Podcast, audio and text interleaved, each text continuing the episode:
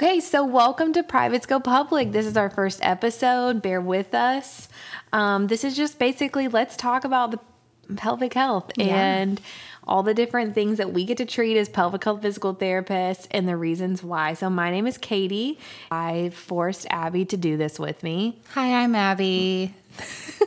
she practically just bought all this podcast equipment and now we're recording. So, Yeah, that's exactly what had happened. So I'm the pushy one. So we were both doing ortho together.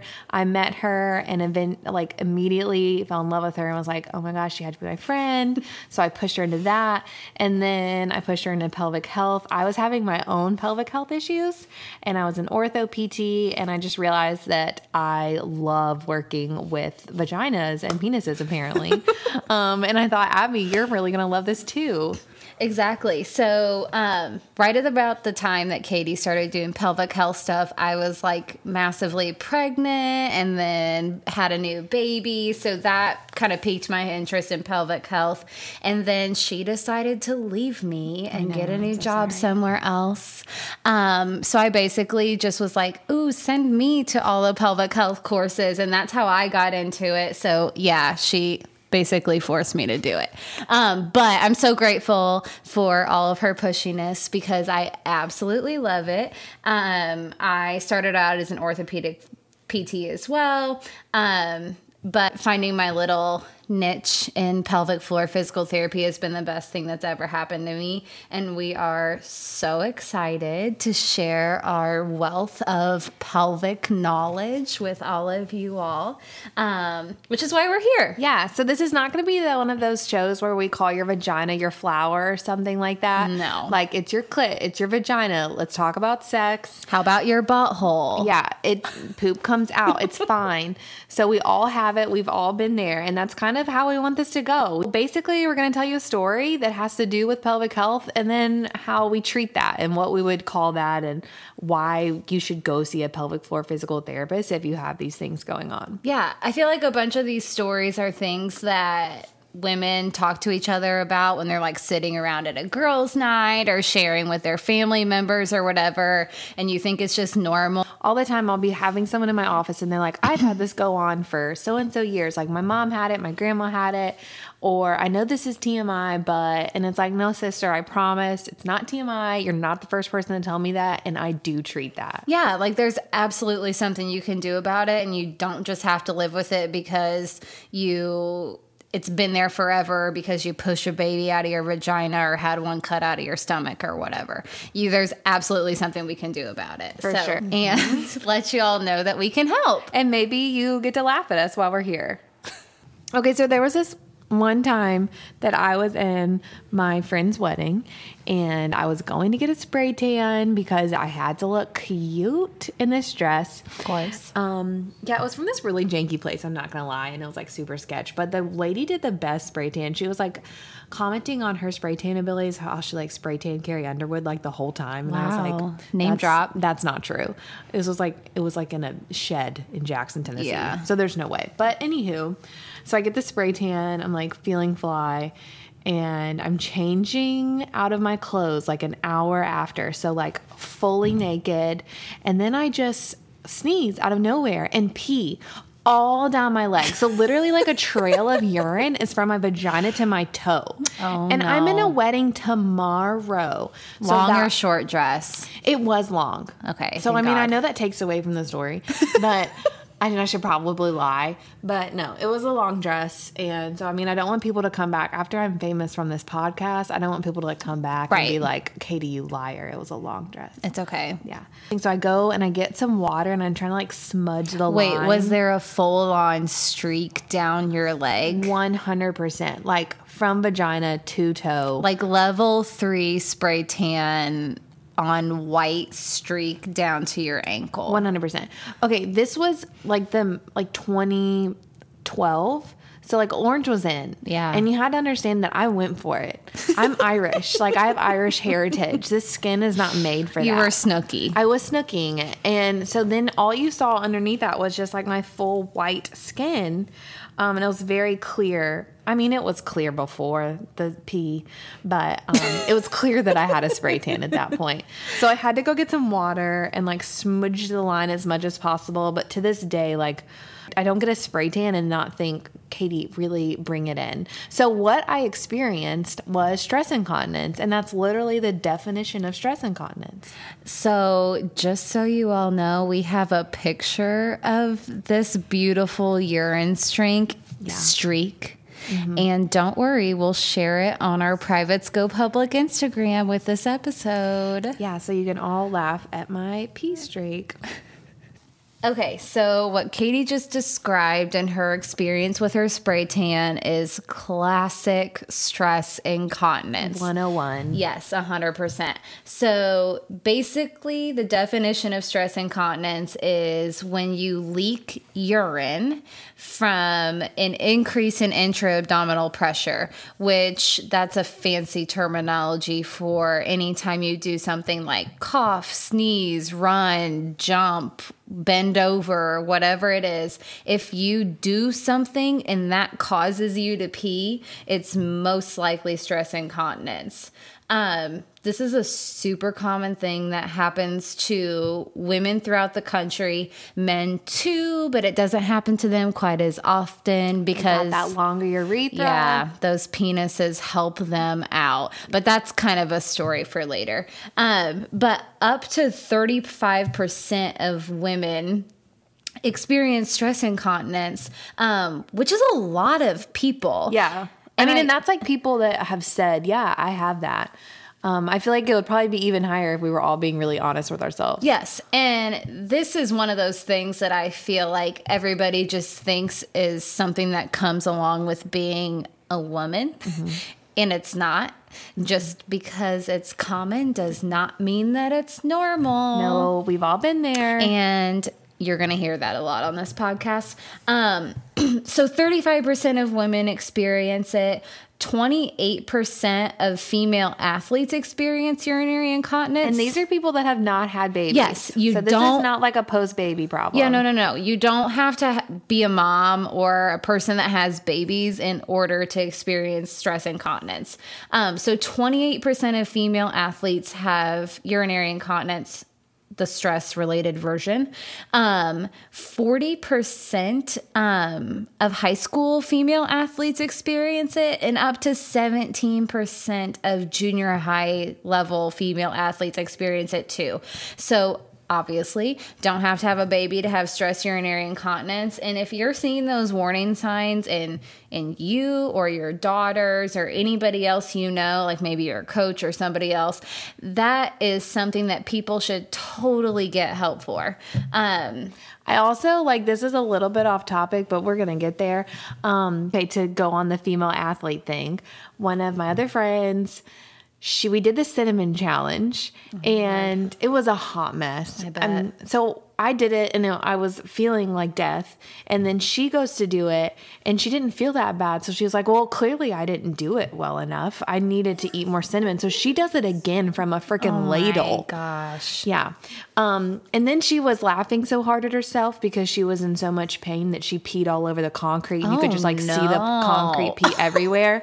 God. Um, so I'm going to leave her nameless here because I didn't ask her for her permission, but we were female athletes in college and we did not have babies, so this is not a post baby problem. Oh yeah, I I was a cheerleader in high school, and I 100% remember people having like pee spots on their lollies, which is what's a lolly? those stupid underwear you wear under those cheer Oh. I did not know that had a Shirt name. skirts, cheer skirts. Okay, Um, so that you're not just flashing everybody. mean, but that's something that totally happened every once in a while, and probably now they've all grown up and are still peeing their pants and need help with it. Yeah, call me. Okay, so let's talk about what we would do about that. So there's this thing called your knack reflex, And sometimes, for whatever reason, it gets messed up. Basically, it's a pre contraction of your pelvic floor before you do that thing that changes your pressures. Right. Like cough, sneeze, run, jump, whatever it is. Yeah.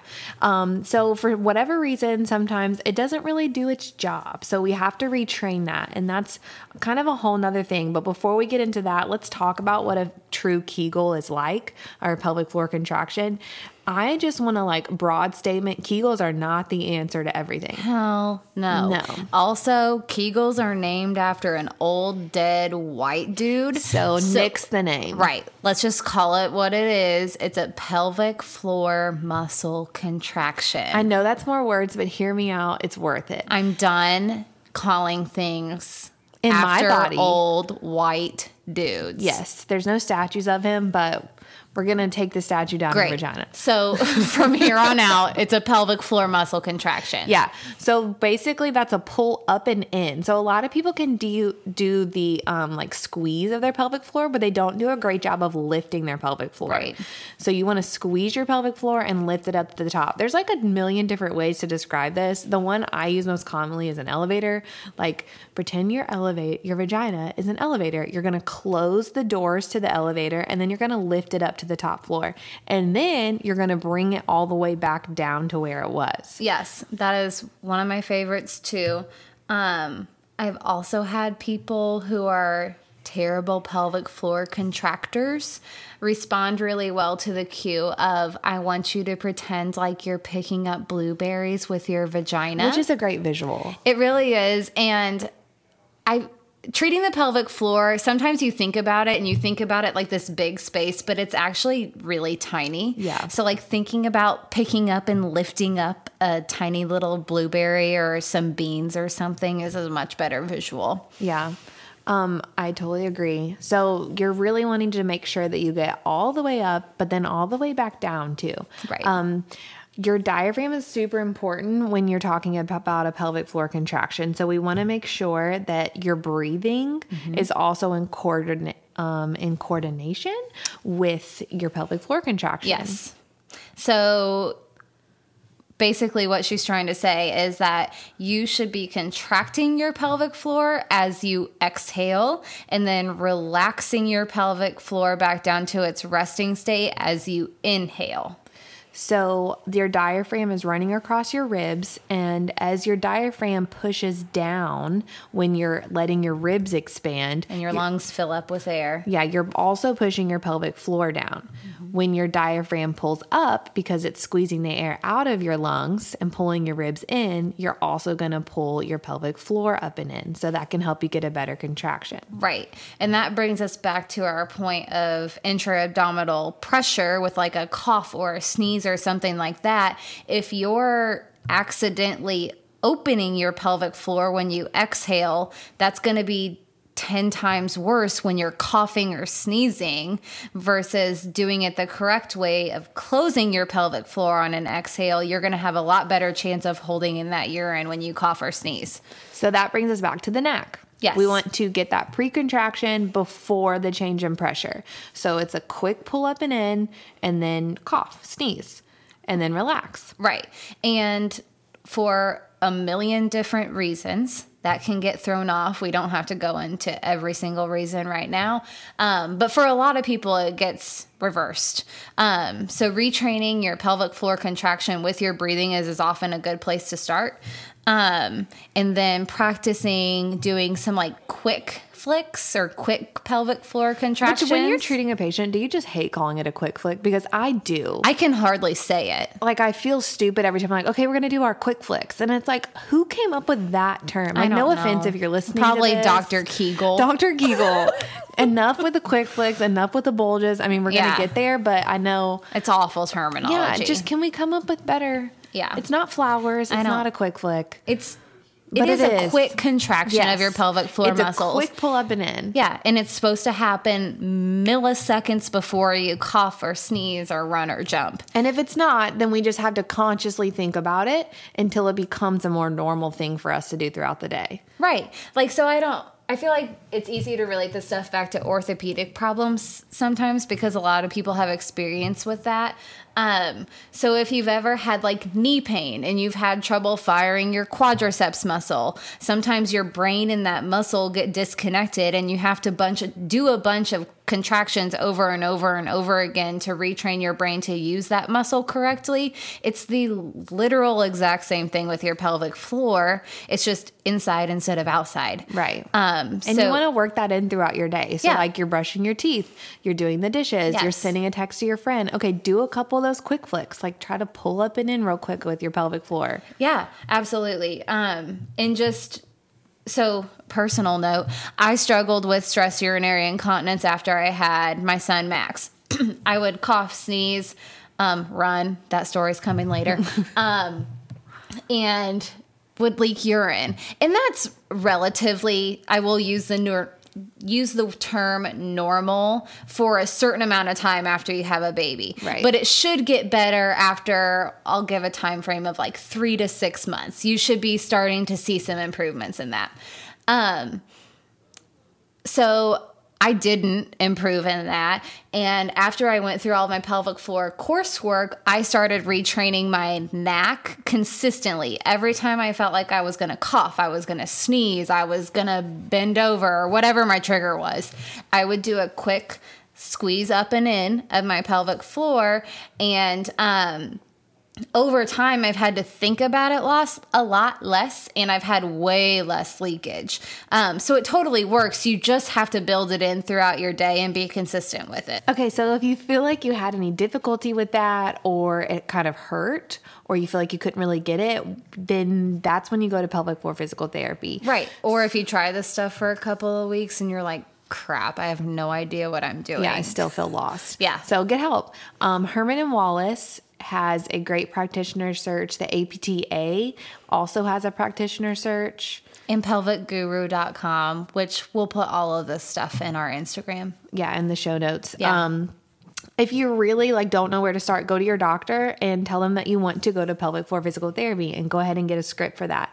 So we're in Tennessee. So in Tennessee we have direct access and we can see patients for a little bit without a doctor script. Right. Not every state has that. Some state actually has better laws. So it just kind of depends on where you are, exactly about what your rules are about needing a script from your doctor. Yeah. And I don't think it's ever a bad idea to get a medical exam before going see a going to see a pelvic floor PT. Um, there's definitely always medical stuff to rule out um, in terms of pelvic floor PT. So if you're a little bit leery about just jumping into physical therapy, go get an exam from your doctor first. Yeah, and we um one of my red flags, and I know Abby's is too, is you know we're not going to be the first person to do a pelvic floor exam on No. you. So if you've never had a pelvic exam before, you definitely want to go see your doctor. Yes.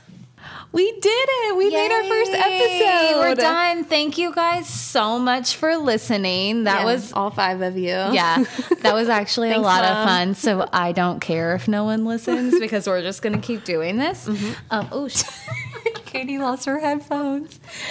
Um, but yeah, seriously, thank you guys so much for tuning in and listening. We are going to keep these episodes coming every week. Um, if you have any questions or concerns or comments, please don't hesitate to reach out. Um, At Privates Go Public on Instagram. Yes, we have a. Gmail at Privates Go Public at gmail.com. perfect. Um, Um, um, we don't have Twitter because I don't do that, but Instagram and Gmail's enough. I think so. You Yeah. can reach us. We'll get Call TikTok me, me maybe if you want to reach me. If you guys get lucky. We're totally getting TikTok. I went viral, so well, we went viral. only because of me. we'll get there later. Um, so we also have to note that this podcast is not medical advice. Uh-uh. So Call your doctor. Yes, if you have any true questions or concerns about having pelvic floor dysfunction, go to your doctor. Don't use us as medical advice. True. Got it? Yeah. Okay. We've all been there. We've all been there. Love you, mean it. Thank you. Bye.